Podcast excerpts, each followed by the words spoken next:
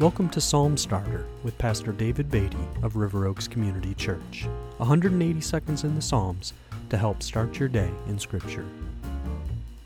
We continue today with Psalm 107, and we've seen that Psalm 107 is a psalm of praise by the Israelites after they had been regathered following their exile in Babylon.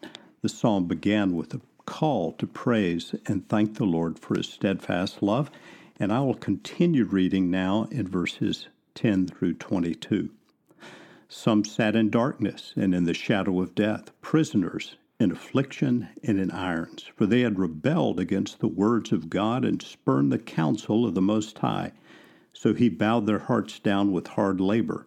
They fell down with none to help. Then they cried to the Lord in their trouble and he delivered them from their distress. He brought them out of darkness in the shadow of death and burst their bonds apart. Let them thank the Lord for his steadfast love, for his wondrous works to the children of man, for he shatters the doors of bronze and cuts in two the bars of iron. Some were fools through their sinful ways, and because of their iniquities suffered affliction. They loathed any kind of food, and they drew near to the gates of death. Then they cried to the Lord in their trouble, and he delivered them from their distress.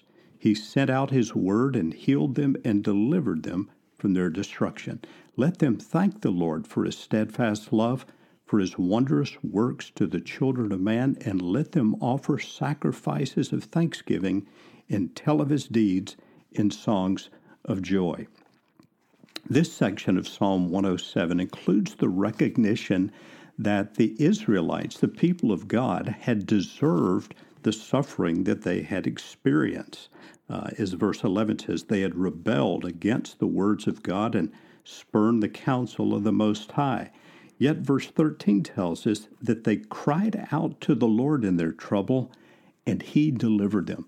Verse 17 tells us again they were foolish. In verse 18 they suffered, but in verse 19 they cried to the Lord, and in verse 20 he sent His word and healed them and delivered them from their destructions. And so again, we see the theme in the psalm in verse 21 let them thank the Lord for His steadfast love. This matter of God's love being steadfast, unchanging, never ending is a key idea in Psalm 107. Despite the rebellious ways of his people, God's love remains steadfast. As we reflect upon the steadfastness of the love of God in the lives of His people, how can you and I live our lives today in response to the steadfast, unconditional love that He has poured out upon us?